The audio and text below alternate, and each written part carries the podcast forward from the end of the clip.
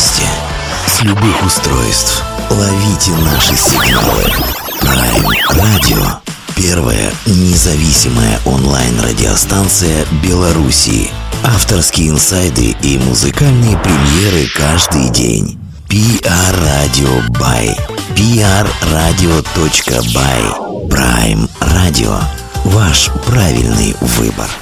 Всем привет огромное. Конечно, в эти весенние дни, если бы мы жили в э, мирные времена, я бы, наверное, с каким-то упертым э, таким состоянием говорил бы а, о труд мир Майи, товарищи и тому подобное, но живем в такие времена, как живем, а радоваться весне тоже по погодным условиям, в общем-то, не совсем получается, радоваться чему-то хочется, чего-то приходится дорисовывать в этой реальности, в которую мы погрузились уже а, достаточно длительное время, поэтому мы вот э, как музыкальная СМИ решили дорисовать а, дополненную картину реальности и поможет нам в этом. А, ну, надо какие-то, правда, поводы для радости искать, поэтому мы надеемся, что хотя бы музыке порадуемся музыкальными э, такими течениями, которые, ну, слава богу, не прекращаются, несмотря на то, что ситуация день то дня хуже и хуже. Поэтому будем пробовать э, искать какой-то хотя бы какой-то позитив с помощью Олега Рако. Это генеральный директор, продюсер и все-все-все в компании Бомба Питер, компании с э, черт знает каким бэкграундом, в хорошем смысле этого слова. А, посмотрите только в ее каталог, там найдете, ну, наверное, все, что можно, все оттенки музыки найти. Олег, добрый день. Добрый день всем. История такая. Я понимаю, что сейчас, конечно, она будет звучать и, наверное, достаточно злободневно и тому подобное, а, но тем не менее. А, мы тут э, пару недель назад прямо на эту тему заезжали с одним из, наверное, самых вменяемых русских продюсеров. А, русский продюсер, само собой, словосочетание так себе, конечно. А с Леонидом Бурлаковым рассуждали на эту тему. И, вот, пользуясь случаем, я хотел бы с вами ее пробросить, эту тему, но она будет непосредственно связана с э, бомбой Питер и с э, бэкграундом бомбы Питер. Но вот смотрите, говоря абсолютно человеческим языком и всем понятным.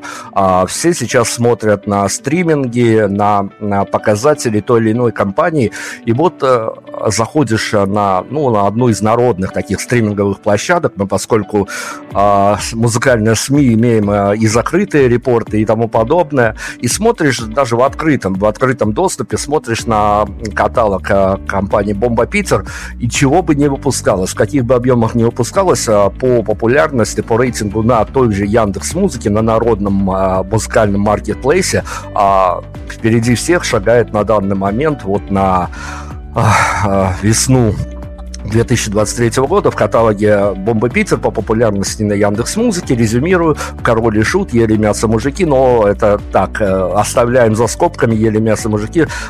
Вне скобок «Король и Шут».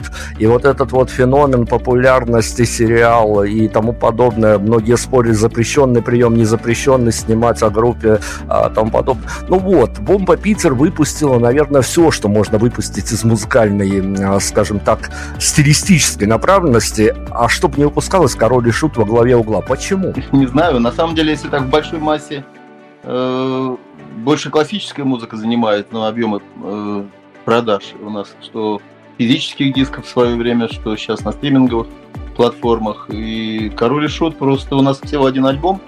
Ну, группа действительно в свое время попала на волну популярности, и я очень радовался за ребят. Они, ну, они настоящие еще в 90-х годах, когда ушел Виктор Цой, то были тоже такие рассуждения, кто будет следующий. Все равно же какие-то герои такие доминантные должны быть в любом поколении.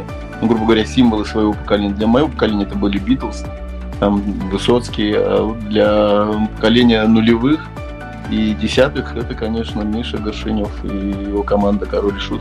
Я посмотрел этот сериал, мне очень понравился. Спасибо огромное продюсерам и участникам там даже в качестве Олег Гаркуша, актер, классно сыграл какого-то маргинального страшного бурдалака. И князь даже отметился, как камео собственное. Правда, он там сказал, что он не князь, а граф, или кто-то там, или лорд, я не помню уже. Вот, ну, э, да, я очень рад, рад, что есть такой альбом в нашем каталоге. Да, э, Дмитрий, хочу поправить немножко. Бомбы Питер нет уже ровно год.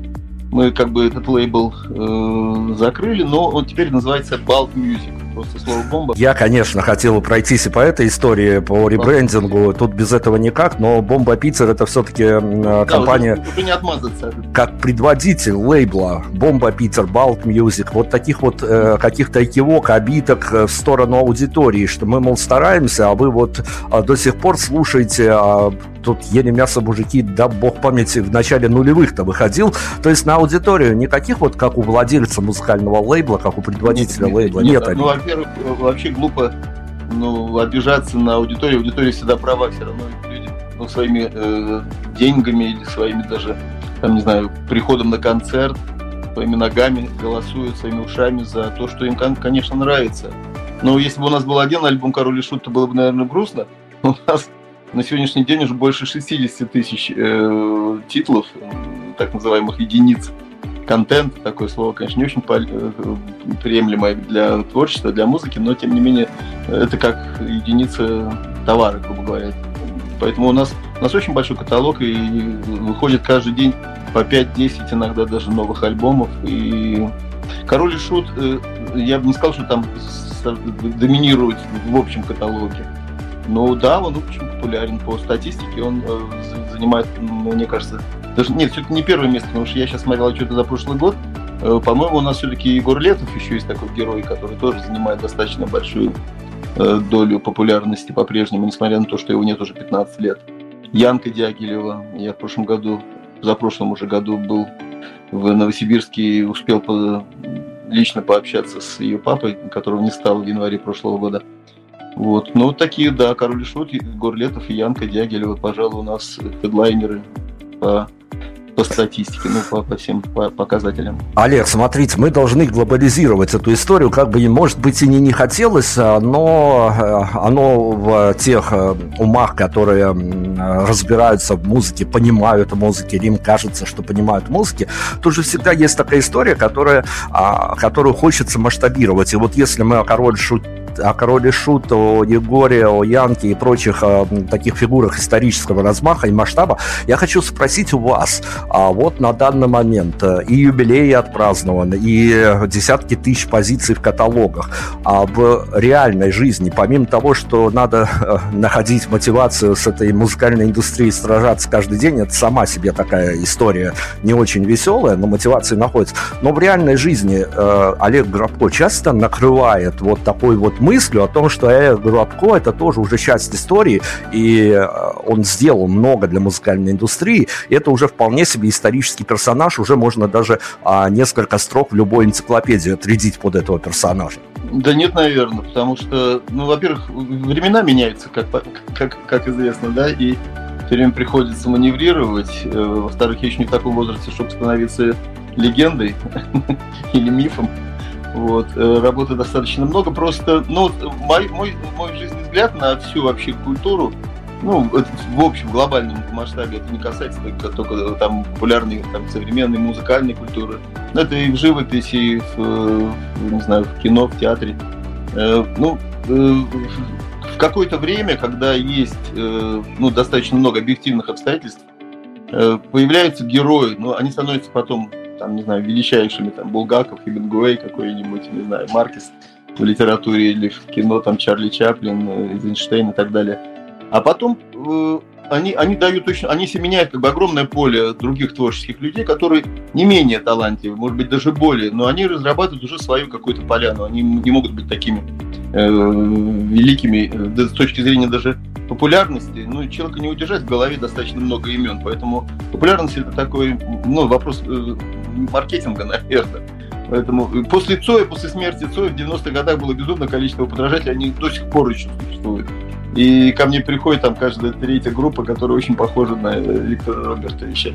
И у Короля и Шута есть там безумное количество последователей. Но кто-то потом выходит за рамки как бы подражания, становится еди... Собственной единицей.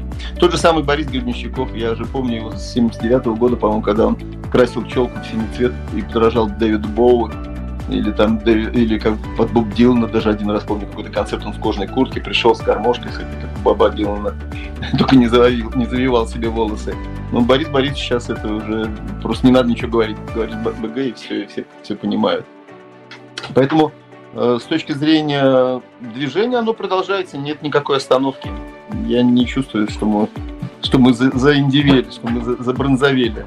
Нет, нет. Контора работает, слава богу. Ну, давайте, поскольку мы хотим с вами поговорить о таком глобальном событии, как э, сборник «Охота», 100 под номером порядком 100, это такая история уже на так, такой долгострой, что иногда кажется, что э, он когда-нибудь обойдет строительство «Зенит-арены», э, которая длилась черт знает сколько лет, но тут факторы совсем другие. Но я перед тем, как мы об охоте поговорим, хочу спросить у вас, опять-таки, вы сами выбери э, на вот эту дорожку, не могу не воспользоваться.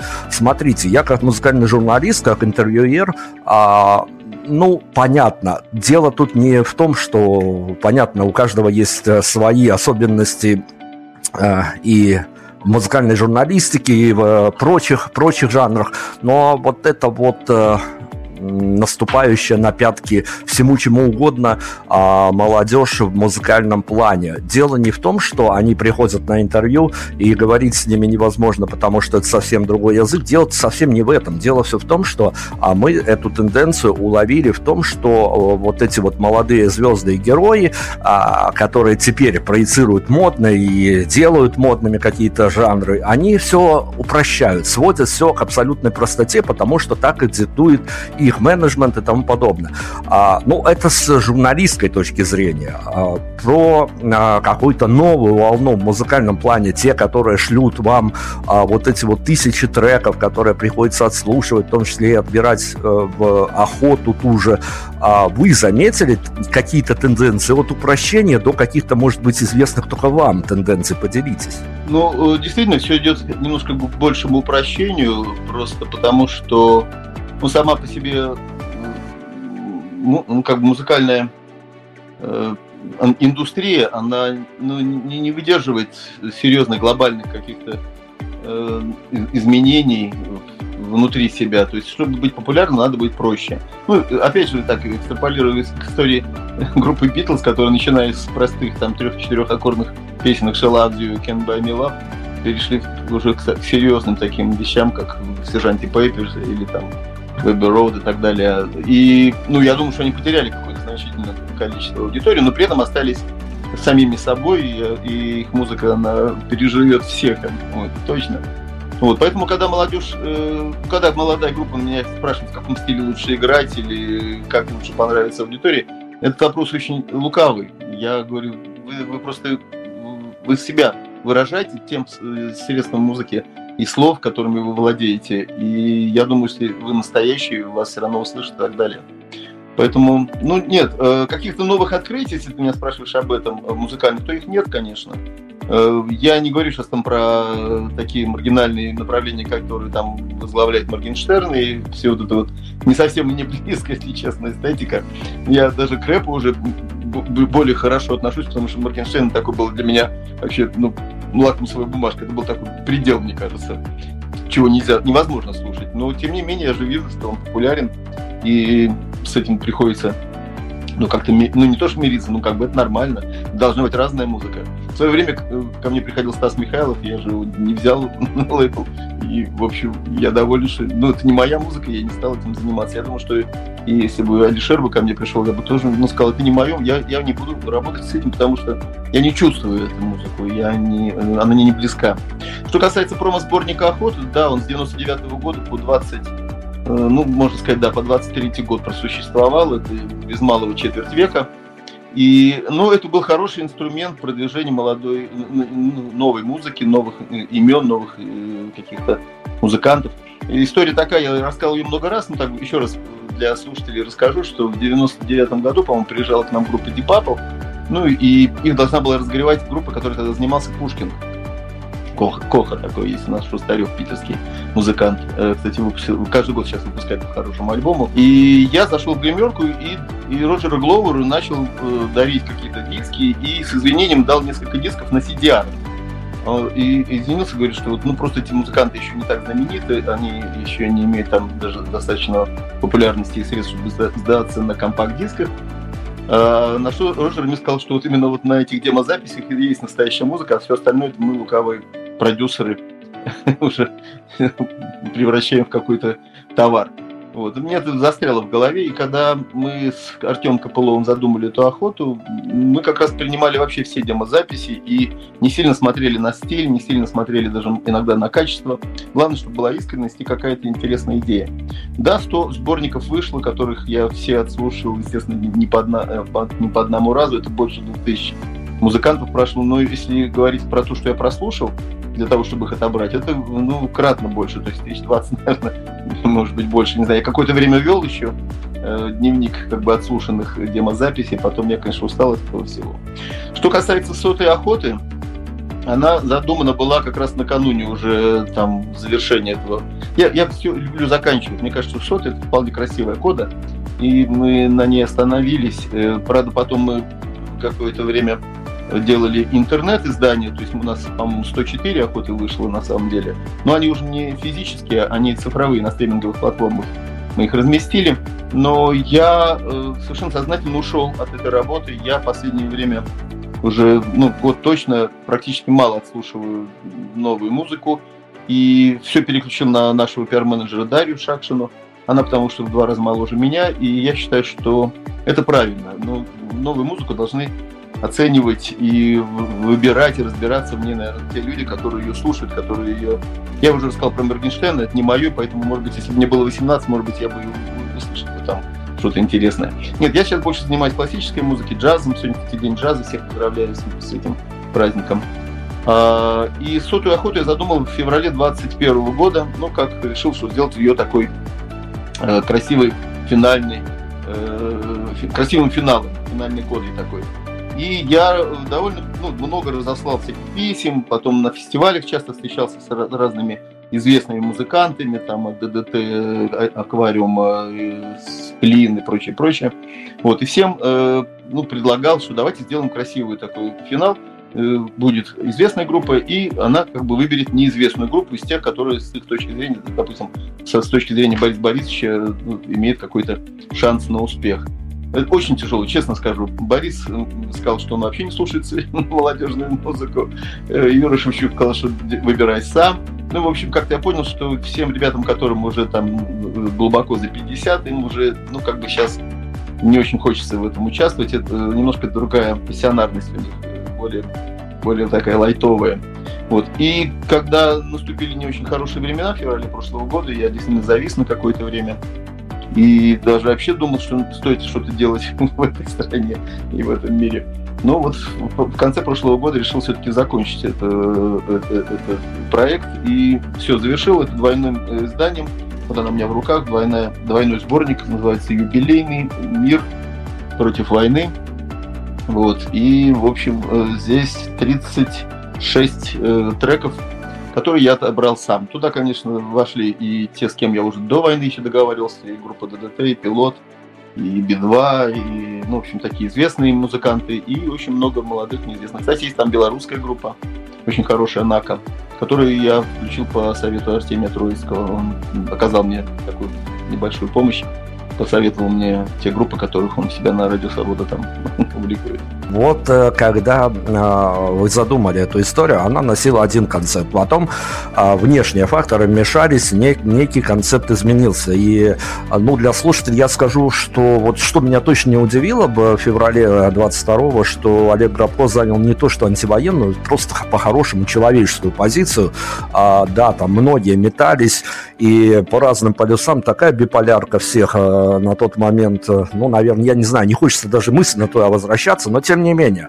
А вот позиционируя а, сотую охоту, такой некий такой мифологический маленький памятник и э, бомбе Питера, Олег Грабко, ну вот такой символический, чего уж говорить, сборник, э, включать в вот в эту вот историю, объединять, объединительную историю под одну обложку а, ярко вылож, выраженных антивоенщиков, которые заняли свою позицию и, более того, ее опубличили, и, в общем-то, тоже, наверное, хороших ребят, но которые тоже по своим каким-то а, идеалам катаются по госпиталям, по ДНР, ЛНР. Вот э, эта вот история, она как-то, ну, не знаю, что тут сработало больше, человеческий фактор, чтобы показать, что нету черного, нет белого, есть какие-то оттенки, либо что-то еще другое. Я вот, честно говоря, до сих пор не, а, не понимаю, мне страшно смотреть на того же Илью Черта из пилота, который как заштатный пропагандист, причем не очень хороший выступает. Но, с другой стороны, еще страшнее смотреть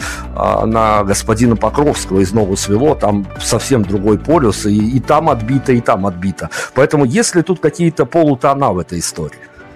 Э, Дмитрий, дело в том, что в свое время я э, потерял комсомольскую невинность, так было в 70, в конце 70 какого-то там года, когда услышал Бориса Алмазова, нашего питерского барда, писателя и прекрасного человека, у него есть такая песня на заржавленных рельсах, усаженных вагонов от, от Лены реки до Буга, мальчишки в буденовках, мальчишки в погонах перестреляли друг друга. Это конец 70-х, я еще комсомолец молодой и верящий в комиссаров в пыльных шлемах. Я почувствовал ну, какую-то иронию в этих словах и, и, и, может быть, даже правду. А потом я познакомился с поэзией и вообще с историей Максимилиана Волошина, который в Крыму, в Коктебеле э, спасал белых от красных, красных от белых.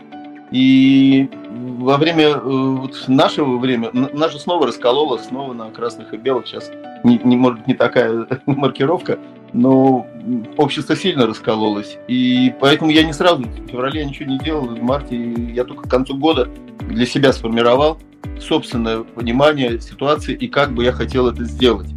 Э, дело в том, что против э, того же Ильи Черта выступало достаточно большое количество участников этого сборника, и некоторые даже отказались вообще участвовать в группы просто потому, что там присутствует черт. Но я просто перескажу наш, наш разговор с Максом Леонидовым, которым я давно дружу и очень хорошо к нему отношусь. И он, ну, как бы мы, ну, мы по-прежнему в хороших отношениях. Он тоже просил снять свой трек с этого сборника, просто вот потому, что там есть э, группа пилот. Я ему объяснил свою точку зрения. Если мы уберем э, пилот, то публика, которая все-таки слушает пилота, может быть, она имеет другое мнение, в отличие от Ильи, она, э, она послушает, или, или, то, или она поддерживает его в этой э, его новой, как бы, э, инкарнации. Ну, она послушает всех, все остальные группы, и, может быть, что-то, какая-то капелька, ну, не знаю, разума или какой-то совести, или какого-то понимания ситуации изменит их точку зрения. Дело в том, что сейчас великое смотрится на расстоянии, мы сейчас не можем вообще, конечно, сблизи рассмотреть где кто прав, кто виноват. 70 лет э, на, на территории Советского Союза люди верили, что красные были молодцы, что Ленин был прогрессивный, а все остальные белые, они были мерзавцы, все эти Колчаки, Деникины. Все изменилось в конце 80-х. Вот этот страшный перелом, э, ну, это не, не рассказать, как мои родители к этому отнеслись. Это, они очень тяжело переживали все это, потому что они верили в одно, а в 90-х все нам рассказали по-другому. И сейчас происходит то же самое. К сожалению, э, на людей очень сильно влияет, не знаю, пропаганда. Э, мне кажется, влияет пропаганда на тех, кто не очень, ну, не очень хочет думать э, сами, своими, своими мозгами, кто не очень хочет вникать. А ну, в большинстве случаев в России, в частности, не очень богатой стране, честно говоря, скажу, она сейчас уже, по-моему, там далеко отстала даже от каких-нибудь африканских стран по экономике и по уровню жизни людей, это я вижу. Ну, у людей больше времени и забот занимает ну, просто выживание, то есть надо работать, детей как-то воспитывать, э, беречь э, здоровье хотя бы. И они не очень хотят вникать в то, что происходит сейчас вокруг. Музыка не может изменить этот мир ни к лучшему, ни к худшему. Слава богу, в отличие от профессии врача или учителя, моя профессия, мне кажется, не вредит. Потому что ну, вот эти две профессии, они самые главные. И я считаю, что вообще, если было бы разумное государство, то вот эти люди бы должны ходить богатыми и уважаемыми, и учителя, и врачи. А музыка, ну что, она плохая музыка, ты просто переключишь ее, ты не будешь ее слушать, если она тебе не нравится. Хорошая музыка, слушай на здоровье. Я за свои там уже несколько десятков лет работы в музыкальном бизнесе видел безумное количество фанатов э, совершенно мне чуждой музыки. И напротив, то, что с моей точки зрения, я считаю, что это гениально, все это круто, у человека не вызывает никаких эмоций в лучшем случае, а может быть даже неприятия. Понятно, что с начала войны действительно изменилось многое, и в неких и искусство компромиссов, оно великое искусство, но а, мы, как музыкальные СМИ, а, у которой есть определенная аудитория, тоже понесли некие уроны, но мы спозиционировали свою позицию о том, что вот этих Z-артистов мы исключаем из своих плейлистов, это была принципиальная позиция. А понятно, что многие просто лишились кучи хороших песен из-за того, что вот артисты поддерживают военную тематику и более того, э, там чуть ли не деньги на поддержку армии собирают. Но это их личная позиция. Но в этом вот случае э, вообще он э, как бы может быть компромисс. И что нужно с собой сделать, чтобы пойти на компромиссы? Вот э, в данном конкретном случае под одну обложку загнать вот действительно... Абсо... Ну ведь это же, ну, наверное, очень сложно себе представить. Я говорю, это какой-то компромисс. Он понятен, может быть, его человек, который его задумал. А нет, нет каких-то опасений, что вот действительно а, а, судьба промо-сборника «Охота», хотя он не нацелен на коммерческий успех, но вот будет во многом поломана, потому что вот действительно под э, одной обложкой собралось, казалось бы, уже ну, ничем не объединяемые люди, скорее, которые на разных полюсах на данный момент. Э, дело в том, что промо-сборник охоты никогда не продавался, это действительно не коммерческий э, проект, и предыдущие все сборники издавались частично на средства музыкантов, частично, когда не хватало средств, до, до, до, на средства компании «Бомба Питер». Промо-сборник охоты я сразу позиционировал как э, бесплатный, опять же, то есть э, он нигде не будет, ну, не, не может продаваться, потому что он бесплатный для всех. Ну, тот маленький тираж, который 500 штук, уже практически я весь раздал. А, и э, в этот раз все музыканты, которые попали на этот сборник, попали только э, через, ну, как бы, мое собственное желание. Это полностью сборник авторский мой. Никаких денег ни с кого я не брал. Э, что касается компромисса, у меня не было никакого компромисса. Я офичил, ну, как бы, такой, ну, достаточно четких ориентиров. Меня, я не могу идти на компромисс. Если мне что-то не нравится, я, как я уже сказал про Михайлова, я, ну, попрошу выйти. А, он делится на мир и война. То есть мир против войны у нас сборник называется. И первый диск, который попал э, группа «Пилот», это э, он называется «Мир», потому что первым, кто в этот сборник ко мне зашел, это был Илья Черт, потому что я его знаю, когда он еще был чуть не подростком маленьким. И это был 21 год, еще мирный. И Илюха дал мне песню, э, еще тогда нигде не опубликована, называлась она «Заживо». Э, и она у меня так и осталась в папке. И когда началась вот эта моя история, что я хотел э, сборник все-таки издать э, в конце прошлого года, я позвонил Илье, спросил, говорю, Илья, ты понимаешь, что он будет антивоенный? Что, ну, как бы, там нет в этой песне заживо никакого посыла. Это просто обыкновенная чудо-военная песня про какую-то татуировку, которую он там себе наколол на седьмом позвонке. А, он говорит, да, я понимаю. Я говорю, ну ты не против? Он говорит, нет, я не против. Ну все, Илья согласился. Э, у меня был разговор с Максом, как я уже сказал, с, с Леонидом, который пытался, э, сказал, либо ты выбираешь пилот, либо выбираешь меня. И я его все-таки уговорил. Я очень обрадовался, когда я уговорил Макса. Я не смог уговорить всех остальных. Дело в том, что здесь нет никакого компромисса. Дело в том, что это все равно промо-сборник независимых музыкантов, он так называется. Эти музыканты не зависят от политики и от конъюнктуры, и от ситуации в этом мире. Э, песня, написанная до войны Илья Черта, вошла в этот сборник. Э, во втором э, диске, который «Война», там есть песни, которые написаны уже после февраля прошлого года. И это, ну там кто у нас? Группа Saab, допустим, «Сукины дети» из, из Германии. Они специально мне прислали песню «Get the fuck up». Мне очень порадовало, что группа до этого оси, но не нули. Но она, конечно, песня была написана еще до войны, но она здорово прозвучала в сентябре прошлого года в Москве на концерте, и она очень актуальна. Э, я не знаю, когда еще написаны были все остальные песни, но они все имеют какой-то все-таки такой миротворческий, я бы сказал, э, посыл. Э, та же песенка группы Брауна «Планеты Гамма», она написана вообще Женькой в 98 году, это вообще старая песня, но она, она очень в тему вошла, потому что, к сожалению, видимо, вот эта ситуация, когда люди все время ощущают Э, на себе, э, этот мир на грани какой-то катастрофы, на грани какой-то войны, несмотря на все там знаменитые стушенсковские слова «хотят ли русские войны», оказывается, что они ее хотят все равно. Это страшно. Но мы, еще раз повторюсь, мы не сможем изменить этим сборником этот мир. Для меня этот сборник просто э, финальная точка в длинной истории. Я э, еще раз повторю, я хотел бы просто закончить ее. Потому что, э, ну, это долгоиграющая пластинка, но она должна закончиться.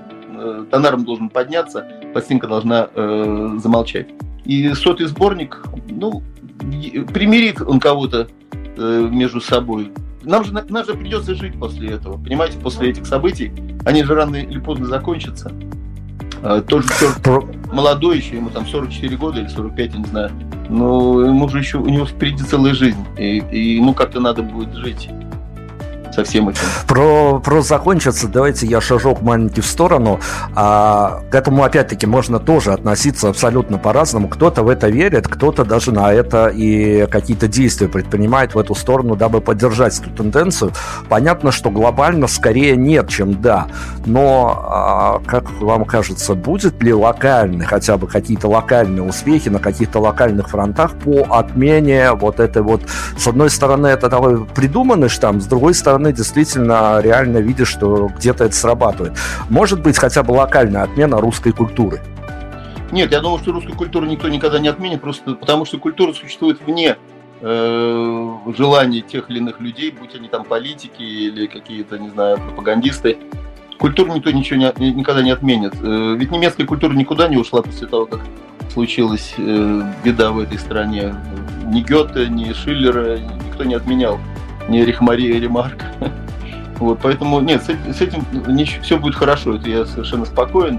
Может быть, конечно, уменьшится количество желающих изучать русский язык. Я, в принципе, после 2008 года, когда было нападение России на Грузию, мою любимую, я был в 2014 году, по-моему, и меня очень хорошо принимали. Грузины по-прежнему прекрасно относятся к русским, но я заметил, что русская речь, речь реже стала звучать, чем она звучала до вторжения.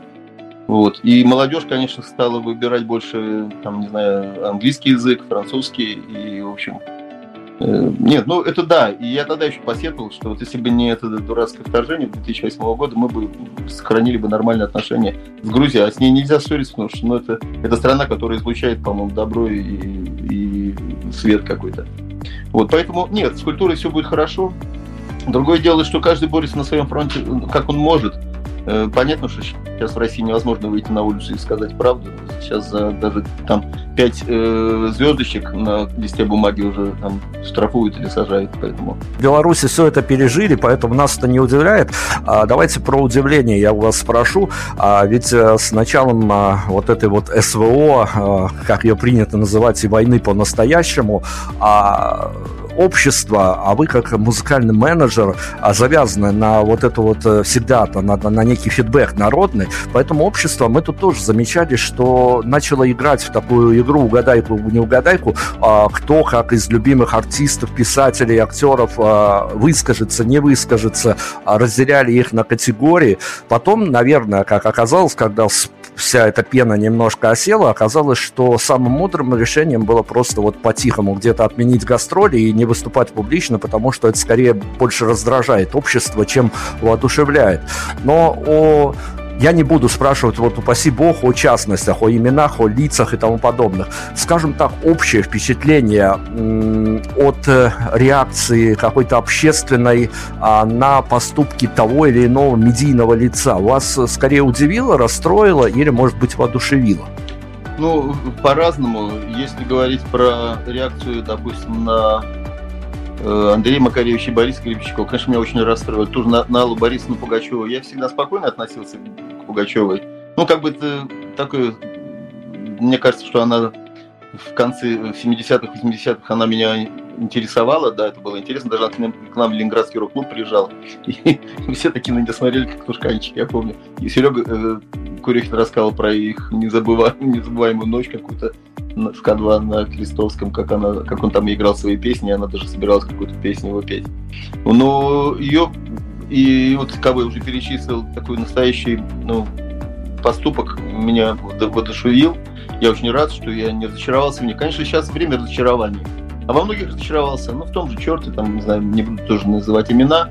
Там все эти вот московские ребята, типа Галанина и так далее. Ну, просто я, я же с ними со всеми знаком, и меня разочаровал. Я вообще не понимаю, откуда, откуда это вот у них. Ведь в одни, мы же почти ровесники. Мы все ровесники, да. И одни и те же книжки, одни и те же фильмы про войну. Там «Отец солдата», «Баллада солдате», эти ужасы все эти. Или страшный фильм «Иди смотри», который мой отец не мог смотреть, потому что это про него было практически. Он уже у меня белорус, и он, он пережил все эти оккупацию и концлагерь. И этот мальчик, который в «Иди смотри», это просто про него. И, и как это можно было снова так вляпаться во все это. Ну, к сожалению, я, Беларусь тогда нам показала, как это можно, потому что ваши 20 ваш 20 год, я уже тогда говорил, что это, скорее всего, такая тренировка просто. это такой мастер-класс э, вашего батьки перед нашим, как можно загнобить народ. Ну, в общем, мы в это вляпались. Ну, э, у меня нет э, никакого желания обсуждать тех людей, которые сейчас не на стороне, с моей точки зрения, света. Мне жалко их. А молчальники, да, молчальники, как еще у Галича, промолчи, попадешь в палачи. Они меня тоже немножко смущают. Я тоже не буду называть имен. Это мои друзья. Эм, ну, в общем, да, мне жалко, что они не высказываются. Э, от трусости, не знаю чего. Но мне кажется, что даже те, кто здесь остался, э, ну, тот же Шевчук, он же не боится, да, он все-таки выразил свою точку зрения. Э, Лешка Кортнев тоже, ну да, там оштрафовали их, но в конце концов тоже не хочется, конечно, платить штрафы, потому что они идут на не, не туда, куда надо, не, не на образование, не на медицину, а на войну, поэтому не хочется, конечно, хочется как-то не финансировать этот, этот строй. Но... А Олег, вопро- вопрос, я вопрос реальности в эту же топку подкинул.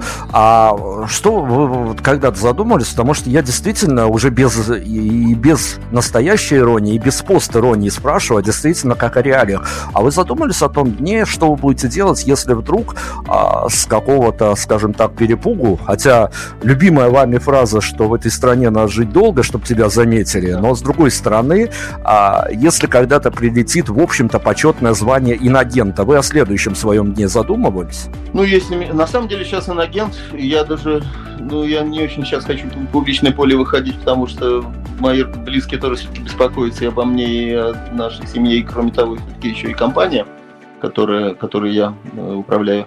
Не хочется, чтобы ее сейчас закрыли. Но инагент, мне кажется, сейчас это почетное звание. Это, не знаю, я как-то сравниваю это с враг народа. Э, у меня все, кого я люблю, это Борис Акунин, там, не знаю, Владимир Соловьев, ой, простите, Сока, это, блин, Сорокин. Э, ну, все они как-то, или там э, Звягинцев Андрей, они все, все там, и все инагенты. Ну, не знаю, мне кажется, что инагентство это сейчас такой, это маркер как раз ну, порядочности. Я всем последние годы, а, уже с высоты отработанного какого-то бэкграунда, всем, всей молодежи советую, ребят, если вы идете в журналистику, не идите в музыкальную журналистику, идите а, по возможности в, в журналистику политическую, потому что там и зарплата, и бюджет это те, кто о деньгах и о карьерах, вот туда лучше, потому что музыкальная журналистика, как оказалось, это очень плохая история, но это я на своем примере. Вот вы с высоты своего бэкграунда, молодежь, молодежи посоветуете теперь идти и пробовать зарабатывать на музыке? Ну, конечно. Не, на самом деле, мне кажется, что э, для меня идеальная сторона это где больше творческих людей, где больше, ну, как бы людей, которые больше работают в креативных технологиях, чем э, в военно-промышленном комплексе. И я думаю, что столько сейчас людей, ну, я э, как-то лет 15 или 20 назад мой друг Юра Серов, он получил грант э, этого государства на э, запись э, произведений э, академической симфонической музыки, написанных во время Великой Отечественной войны 41-45 год. Там же не только Шостакович писал музыку, там было безумное количество, очень много талантливых композиторов, ну, в той или иной степени, ну, интересных. И мы еще с Юрой тогда тоже обсуждали, что это штука, та, та маленькая толика, которая сохранилась. Никто тогда мог писать, да, там, симфонии или камерные какие-то квартеты. Э, когда вокруг война и на твоей территории убивают твоих соотечественников. Но, тем не менее, были люди творческие, которые все это дело воплотили. И вот сейчас гибнут люди, которые, может быть, это будущие Мандельштамы, не знаю, будущие Пастернаки, будущие Филини, наши российские гибнут. Просто каждый человек это космос, каждый человек это всегда э, какая-то нереализованная вселенная.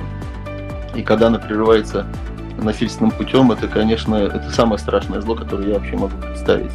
Тем более, если это еще, конечно, влияет на людей вокруг, потому что люди, которые теряют своих близких, они тоже во многом теряют себя. Каждый человек это, э, как у Джона Дона, да, это, это, это часть материка, и по ком заднит колокол. Поэтому я, я советую заниматься музыкой в любом случае, потому что музыка, во-первых, это хорошая терапия. Во-вторых, музыка – это возможность э, самовыражения без, э, опять же, без агрессии какой-то, да, даже агрессивная музыка. Я вот вчера как раз э, слушал Шнитки, концерта Гросса 77 года, и у меня такое впечатление, что он переслушался переслушал, слушал, когда он писал музыку, мне кажется, он слушал Black Sabbath или Элиса Купера, потому что ну, вот настолько страшная, маргинальная музыка. 77 год, Советский Союз, еще, кстати, наш советский композитор Альфред Шнитке. Занима, заниматься музыкой, это я понимаю, что вы посоветуете. Я трактовал вопрос скорее, а, вот а, обращаясь к вашему а, профессиональному виду, опыту. А, посо, посоветуете ли вы зарабатывать, пробовать зарабатывать на ну, музыке? Ну, тоже можно. В конце концов, вообще непонятно, э, вот э, для меня реально непонятна популярность многих музыкантов, э, многих артистов, э, потому что это какой-то, видимо, да, сильно поцеловали, Бог поцеловал, что ли, талантом или, возможно, или умением быть конъюнктурным или востребованным. Не, совершенно бывает непонятная для меня популярность. Есть такие музыканты, которые вот зарабатывают деньги э, свои, своим творчеством. И сегодняшние. Они малоизвестны, но вполне на жизнь хватает, я думаю ребятам. Э, с помощью стриминговых платформ, на, на чем мы сейчас, в принципе, в основном зарабатываем деньги. Потому что компакт-диски уже, конечно, не приносят никакого дохода, и даже вот издание охоты на соты, э, сотой охоты на компакт-дисках, это тоже такой, как бы, гвоздь в гроб, крышка гроб физических носителей. Хорошо, выяснили, что ситуация не совсем грустная, поэтому я хочу, конечно, спросить вопрос не праздный, но как э, всегда в титлах вас прописывали помимо генерального директора, еще и музыкальный продюсер. Э, так вот, объясните мне, вот мне интересен именно ваш взгляд с той стороны, потому что, ну, публично я, наверное, могу разобрать, почему так, но тут всему виной только русская ментальность или что-то еще в том плане, что словосочетание «русский музыкальный продюсер» — это вот такое синоним какого-то такого прихватчика, рыночника, который хочет заработать. Ну, в общем, трактовка э, в русском языке слова «продюсер» и в западном, она отличается буквально чуть ли не на 100%. Вот как вам кажется, тут виной всему ментальность или какие-то еще особенности ну, да, еще есть? в конце 90-х, когда я себя осмелился назвать продюсером, э, у нас были дискуссии с тем же Тихохой, Шустарем, что продюсер — это все-таки человек, который создает, это Джордж Мартин, да, который делает аранжировки или там, не знаю, э, ну, в общем, в, в, в, в, в, вне российской э, в вне российском э, музыкальном бизнесе продюсер это человек, который, ну, в общем, создает музыку. А, да, у, у нас моя часто в основном функция это не, не создатель музыки, а именно как директор, я бы сказал, да. Это человек, который влияет на какие-то финансовые потоки, там, допустим, мы можем взять какой-то, э, там, не знаю, кредит или фандрайзингом заняться, чтобы создать тот, тот или иной альбом. Или я, ну, конечно, мы просчитываем всякие возможности потери и, э, или, или наоборот выигрыша. И, ну, в основном я занимаюсь больше креативной индустрией с точки зрения продвижения, то есть все, что касается Э, как представить тот или иной коллектив и как его продать, это, это моя большая работа. Вот. Здесь очень широкая сфера. Я не знаю, почему э, такой негативный э, флер идет за название русский музыкальный продюсер. Не знаю, я как-то не сталкивался с негативом в этом именно сочетании. Но я просто слово русский не ставил, потому что конце концов, мы занимаемся ну, достаточно интернациональной музыкой, это классическая музыка. И даже мы выпускали и норвегов, и немцев, и, и израильтян, и кого там, грузин. Ну, в общем, э, я не считаю, я, я такой как космополит, хотя, может быть, это многих э, слово раздражает, но я вообще не чувствую себя э, локальным продюсером. Просто, когда меня спрашивают, почему ты издаешь только русских, русский рок, а не издаешь там какой-нибудь британский поп, ну, потому что я живу не в Лондоне. Жил бы в Лондоне, я бы издавал наверняка какие-нибудь британские интересные группы. Ну, мне не повезло. А не может быть повезло, а я живу в Питере. Еще один вопрос, который очень хочется задать, потому что когда еще потом столкнешься в медиаполях с э, настоящим, не картонным персонажем, а настоящим, вот прям владельцем музыкальной компании, я с э, музыкальной журналистики и меня увольняли, и я увольнял, и тут критерии я понимаю. А вот э, скажите, я понимаю, сейчас много дипломатии в ответ свете будет, но что можно опубличить? Вот публично расскажите нам, пожалуйста, а какими критериями руководствуясь, э, есть ли там какой-то доля какого-то романтизма, ну не везде же сплошной прагматизм, а какими критериями э, владелец лейбла а, руководствуется, когда он нанимает сотрудника для музыкального ну, лейбла? если исходить из того, что у нас в конторе когда-то было 28 человек, сейчас осталось 8, мы сильно, конечно, сократились, но это просто из-за экономических. В 2008 году здорово по нам ударил, конечно, кризис, и мы тогда уже начали немножко сокращаться. Потом мы сократили такие должности, как секретарь, там, экспедитор и так далее, и так далее. Вот. Но э, э, сотрудники у нас работают все практически там десятилетиями, поэтому э, самый главный критерий у нас у нас семья, у нас контора это семья, потому что все друг друга любят, уважают. И буквально мы недавно устраивали стрим такой. Ну, я, сейчас мы уже в офисе не собираемся, у нас офис никто не посещает, но это нас пандемия, слава богу, научила работать на удаленке. Я вообще переехал в деревню жить. Но мы опять обсуждали там и экономические вопросы, там зарплаты и так далее, и так далее. Все.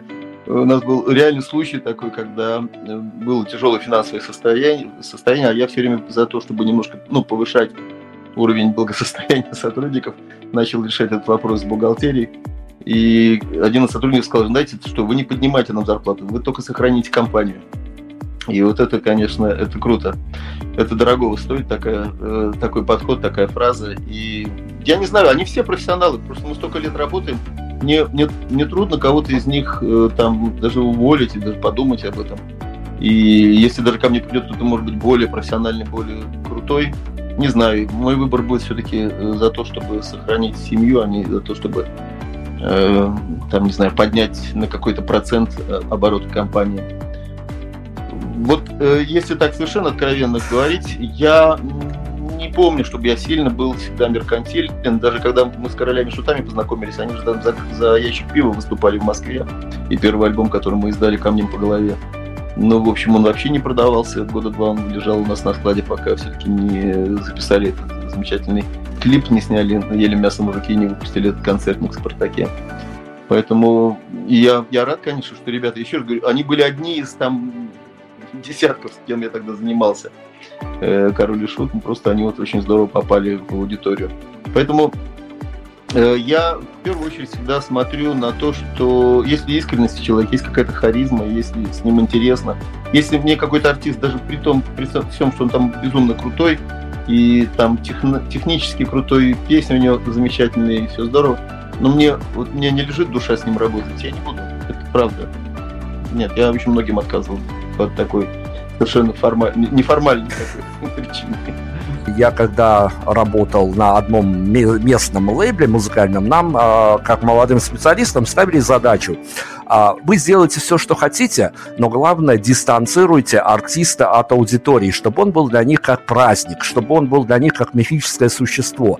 Вот в связи с этим, в связи с тем, что бомба Питер переживала в вашем лице а, и взлеты, и падения, и прочее, прочее, оно, конечно, наверное, надо было спросить о главной удаче и главной неудаче, а именно вот вас, как владельца лейбла, что, а, что, что сопровождало а, все эти годы, потому что там, ну, наверное, были проекты амбициозные, от которых что-то ждалось, не сложилось. Но я хочу спросить у вас, вот как вам кажется, при всем при том, что значение лейбла на данный момент нивелировалось, и это скорее такая красивая запись в резюме и в трудовой книжке, что у тебя контракт с лейблом, но как вам кажется, вот изначально, если не на тренды временные не размениваться, вот в чем главная задача лейбла? Ну, ведь это же правда же не, не, не, не, не сказочная такая история, которую я вам вот рассказал вот сейчас, что иногда просто заставляли сделать из артиста какое-то мифическое существо, чтобы главное, чтобы была дистанция.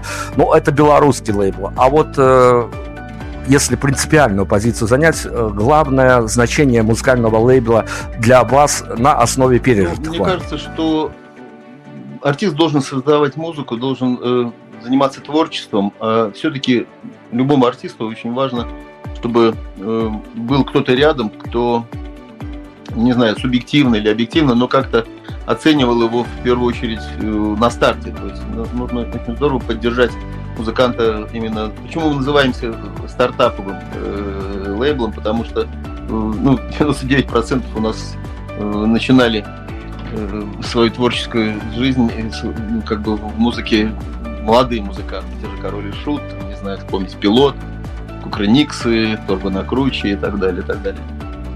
Поэтому лейбл все-таки это такая хороший, хороший подкидной мостик для еще не сформировавшего, может быть, свою аудиторию, свои, свои, свои так сказать, навыки артиста. Как только артист становится ну, более-менее... Ко, ко мне приходил князь с горшком, это был 2000 год, когда они записали э, альбом «Акустика» и хотели мне продать, и я уже деньги даже достал.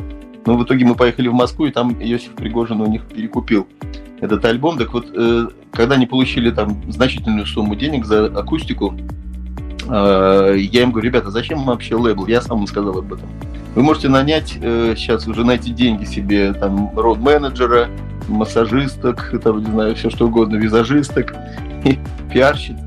В общем, они пошли по этому пути. Там как раз Сашка Гордеев ими занимался, и, в общем, они да, какое-то время э, сразу выскочили и стали, ну, как бы сами, сами себе лейбл. Ну, как известно, многие же так делали. Led Zeppelin, Swank Song свой, э, организовали Beatles свой, Apple э, и так далее, и так далее. Поэтому все-таки лейбл, э, который, ну, наш, в частности, Бомба Питер, это подкидной мостик. Мы поэтому и, бер, и спокойно берем сейчас много молодежи, мы с ними работаем. Ну, в той или иной степени успешно, это уже как бы зависит и, и от самого артиста, потому что есть артисты, которые совершенно ножки свесят и, и как бы ничего не хотят делать мы, мы отдались лейблу, вот он сам будет, пусть занимается. А есть, наоборот, активные, как Склад Степанов, они там сами себе режиссеры, сами создают свои какие-то интересные истории, снимают мини-сериалы и так далее, и так далее. И с ними приятно работать. Поэтому э, можно обойтись без лейбла, совершенно можно спокойно обойтись без лейбла, если есть три вещи, ну, как бы, э, правило трех F, да, никто не отменял, friendly, friend, э, family and fools. То есть как бы люди, которые, э, друзья, которые поддержат так или иначе, э, или какие-то дураки дадут денег, ну и семья, соответственно, поддержит морально и так далее. Поэтому есть такие, как типа Афинаж, наша питерская группа, кстати, да, которая я, я с удовольствием бы с ними занялся, но они сразу сказали, нет, мы самостоятельные, мы хотим do it yourself на основе э, ваших каких-то наблюдений, записок на полях и прочее, потому что э, понятно, что тут можно растекаться очень, очень э, большим количеством эпитетов, но все-таки э, люди, которые обращались к вам за помощью, за промоутированием, за продюсированием и прочее, прочее, э, там а, все-таки, понимаю, что это музыканты, люди не совсем обычные, люди творческие, а, но по большому счету больший процент э, прагматика преобладал, которые приходили и говорили, я там хочу вот это, это, это, стать звездой или просто остаться в истории, либо там действительно все-таки все еще, несмотря ни на что, э, и даже в такие трудные годы, как последние, и пандемия, и война, и прочее, остается достаточно большой процент романтиков, которые приходят, ну, просто потому что дальше, да, да, по-другому просто не могут, вот они музыканты, и вот э, им надо. Или прагмати, прагматизм и там все-таки побеждает. Когда э, стал такой совсем уже свободной единицей. По нашей компании я где-то когда мы э, отменились э, штат секретарей после 2008 года, по-моему, э, и кабинет у меня закончился, потом меня, я приобрел себе iPhone, который мне заменил секретаря, потому что там есть электронная почта и все средства коммуникации. Я себе выпустил визитки, на которых написано не генеральный директор компании «Бомба Питер», а энтузиаст культуры.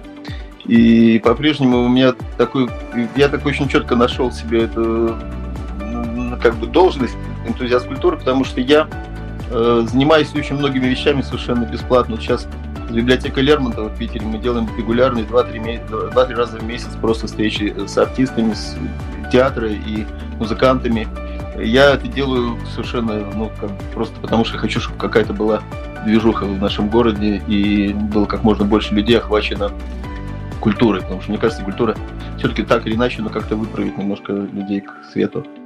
И когда ко мне приходят музыканты, ну, симпатичные, интересные, но, может быть, там не сильно талантливые и, не знаю, с, довольно большой натяжкой можно сказать, что они кому-то будут интересны, кроме их самих. Ну, но если от них идет свет, я с ними занимаюсь, правда, как, как пионер-вожатый, просто какое-то время тяну их, ну, пока уже совсем там не, не, либо не почувствую, что они сами уже скачут дальше, либо, ну, в общем, э, встаю и говорю, все, давай дальше двигайся сам. Вот, поэтому нет, здесь э, прагматика, это, здесь больше работает интуиция. Я, я бы не сказал, что вот прям приходит ко мне человек, я слушаю материал, и тут же у меня там кассовый аппарат включается, сколько мы заработаем на этом. Нет. Здесь больше интуиция, э, какая-то эмпатия, потому что вот нравится с этим человеком работать, будем работать. И тянем, иногда тянем довольно долго, но ничего не получается, ну что поделаешь, но с моей точки зрения, допустим, даже если у этого музыканта будет там 50 или 100 слушателей, это нисколько не делает его там хуже, чем какой-нибудь мега популярный певец, собирающий стадионы, потому что, ну, как поет Макс э, Иванов, полтора киловатта в маленьком зале звучат очень круто. Группа «Зимовые звери», кстати, вот одна из моих любимых групп питерских, которыми я дружу уже 30 лет. Кстати, в свое время они начинали вместе со Сплин, с Сашкой Васильевым, мы как-то вот даже, ну, мы так какое-то время там дружили. Э, ну, они собирали много-много лет, лет 15 они собирали свой маленький зал где-то на, на Садовой, там 50 человек собиралось. Ну, потом не развалились. Сейчас Костя Арбенец объединился с э, Вадиком Курулевым, у них сейчас «Бой гор» называется, замечательный проект. Но они не хотят стадиона. Ну, я не знаю, даже вот Костю спроси, тебе нужен ледовый там собрать или зенит арену? Да зачем? Нет. Ну, он реально поэт, которому интересно видеть глаза зрителей, и вот он просто пишет стихи, потому что больше другое, больше ничего другого не умеет. Вот. Ну и как ему не помочь? Денег там, конечно, немного зарабатывается. Я даже думаю, что вообще, может быть, иногда они там, как говорит Шевчук, не грызут. Но, в общем, здесь э, я бы не сказал, что такая, знаешь, есть совсем циничная э, прагматичность. В, прости, в Rolling Stones как-то журнал такой выходил в Москве, франшиза русскоязычная, сейчас ее, конечно, уже нет давно. Э, была статья очень забавная про московских, э, московские э, рекорд-лейблы и питерские. Ну, питерских там немного, а московские там все эти Мороз Рекордс, Навигатор, э, Союз и так далее, и так далее. И там, я не помню, кто писал эту статью, по-моему, Ваня Живнирович, могу ошибиться, московская такая журналистка, э, что в Москве это э, фабрика кухни, то есть как бы там просто штампуют звезды, на них зарабатывают, а в Питере э, любой лейбл это просто какой-то конкретный человек, который, ну вот, э, это, он превратил из хобби, э, сделал из хобби свою жизнь.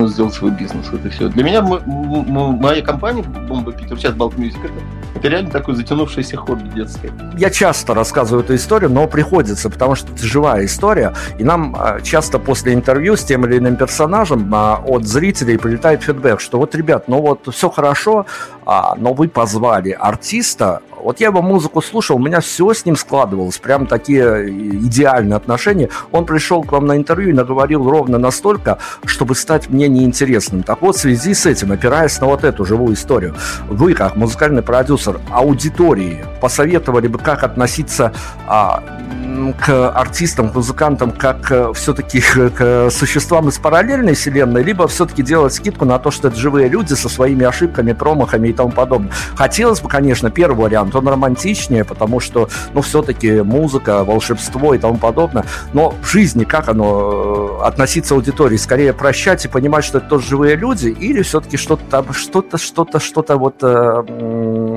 есть такое нечеловеческое в этих людях, которые берут гитары, тратят уйму сил, нервов и денег на то, ну, чтобы выпустить думаю, свою музыку. Здесь э, нельзя сказать, что это одно другое исключает. Э, когда ты, вот, как молодая девочка какая-то, она, естественно, влюбляется в своего кумира, она для нее столкновение с этим кумиром личное, честно скажу, со звездами общаться со многими совершенно неинтересно. Когда я стал с ними общаться довольно близко, ну, нет, как собеседники это неинтересно совсем.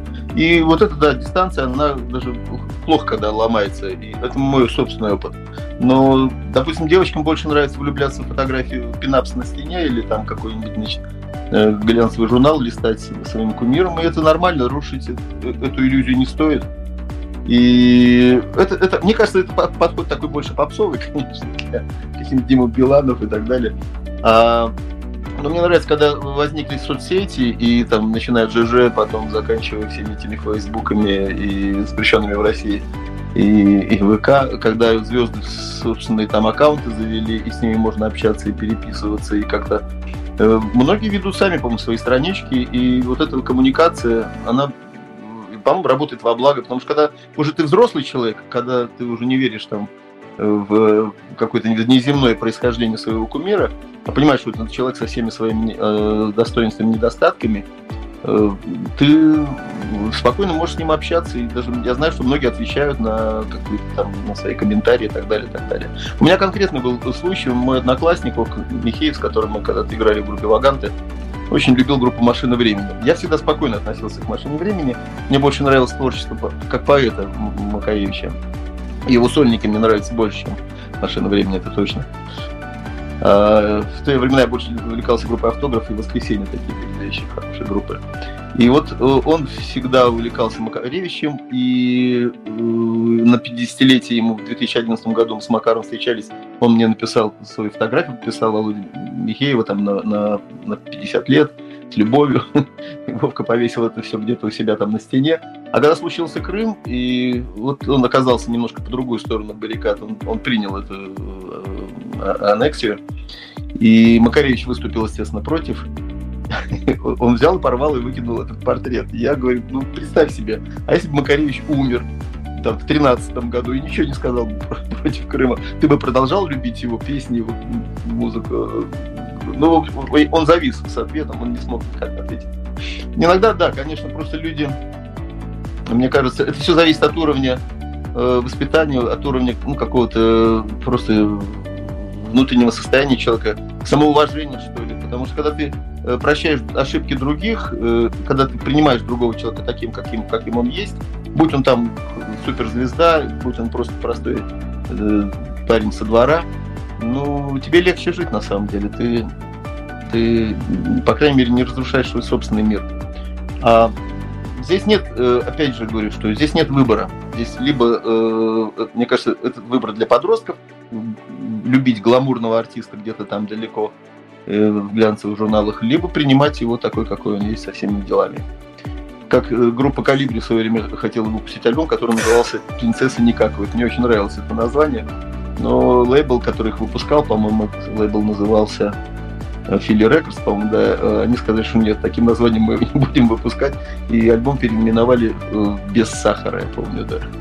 А название принцессы никак вот не очень нравилось, потому что, ну, правда классно. Финальный вопрос всегда должен быть о личном, о глобальном. А и э, в чем его сложность, то попробуй в публичном пространстве ответь э, о чем-то, когда тебя спрашивают о личном. Но я попробую все-таки о триггерах хочу поговорить. А я, как э, когда-то молодой, подающий надежды, с плеером, а бегающий, а в голове только одна мысль, ну, я хочу поговорить с этими людьми, и музыку которых я слушаю, которая меня поддерживает, подбадривает. И, в общем-то, так я и попал в эту музыкальную чертову журналистку. А там потом пошла дорога разочарования. И, в общем-то, и опять-таки тот фактор, что музыка отличная, а люди как, э, как люди, как собеседники совсем не не, не то, что тебе хотелось бы видеть, слышать, но это вот такая частная история. Я хочу глобализировать. Олег Грабко, идя по каким-то своим триггерам внутренним, а, причинам внутренним, понимая, что где-то он что-то тоже насмотрелся, как это должно быть, вот он, зайдя в эту издательскую деятельность, а не подводя итоги, потому что процесс движется, и Бомба Питер, и Balt Music в нынешней реинкарнации живее всех живых, а все движется, но по большому счету, если вот пунктиром где-то на весну 2023-го Олег Грабков все получил то, что хотел, вот при том, понимая, что все получить невозможно, но в большом, в большем объеме все получил, все, что хотел от этой профессии? Это очень страшный вопрос, на самом деле нет. Я очень не хочу подводить итоги, если честно. Я наслаждаюсь э, моментом, наслаждаюсь движением, поэтому нет, ну, конечно, ну, так, э, если совсем уж э, ну, отключить, собственно, так сказать, скромность, я счастлив, что я поработал с Андреем Петровым. Ну, просто кто мог сказать пацану, который там в детском садике напевал «Нам бы, нам бы всем на дно», что я, я познакомлюсь и буду сотрудничать с Андреем Петровым или там, не знаю, с Юрием Кукиным, который пришел ко мне в офис, и мы долгое время там с ним сотрудничали, встречались и дружили. Не, ну вот в этом плане, конечно, для меня это было круто, и в моей памяти это все круто. А по большому счету нет. Мне нравится мир, который меняется. Лучше бы, конечно, он менялся в другую сторону, не в ту, которую сейчас он меняется. Но, с другой стороны, ну так, если философски относиться ко всему, ну, делай свое дело и будь как будет. В общем, я думаю, что нет, я еще не, не насытился. Ну и отлично. Э, помню еще, что в начале интервью было, что Олег Грабко не забронзовел. Это не фигура для исторического музея, поэтому хорошо, что эта история продолжается. А главное, чтобы в ней было действительно как можно больше удачи в человеческом, наверное, плане, в плане общения и прочее, прочее. Нам бы получить от вас какую-то а, финализирующую беседу и, может, нынешнее время а, какую-то музыкальную композицию, ну вот, может быть, которая а, выручала вас в тяжелые времена, в времена раздумий и тому подобное, когда, казалось бы, все с рук валится, а вот что-то такое, талисман музыкальный какой-то есть у вас, которым ну, мы можем закончить эфир? Вы белорусское радио, а моя любимейшая группа песнеры. Эм, поставьте песнеров. Э, спадших нам остается только пожелать удачи, огромной удачи и, ну, не знаю, не сдаваться это не в этом случае, потому что, по-моему, этого человека а, ничем не, не, ну, я не знаю, что должно случиться, чтобы иссяк там поток в Бомба Питер, Balt Music, Спасибо вам огромное, удачи, здоровья и прочих-прочих приятностей Спасибо в такие всем. сложные времена. Спасибо огромное.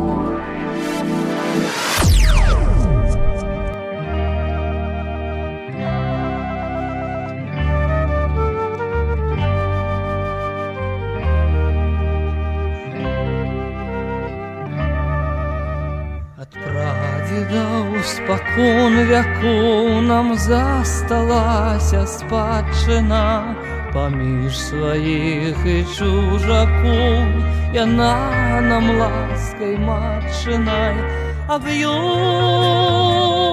мне баюць казкі сны вясеннія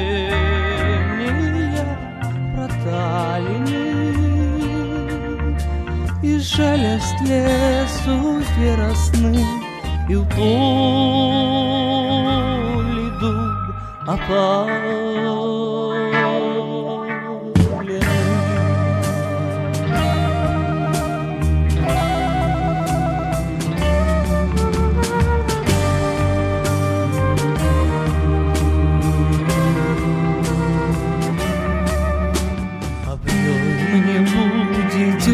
Помін на ліпі бусіл клёкатам І той стары амшалы тын, што лёг я вёсак покатам Аб ёй мне баюць казкі сны Вясеннія браталі И шелест лесу веросны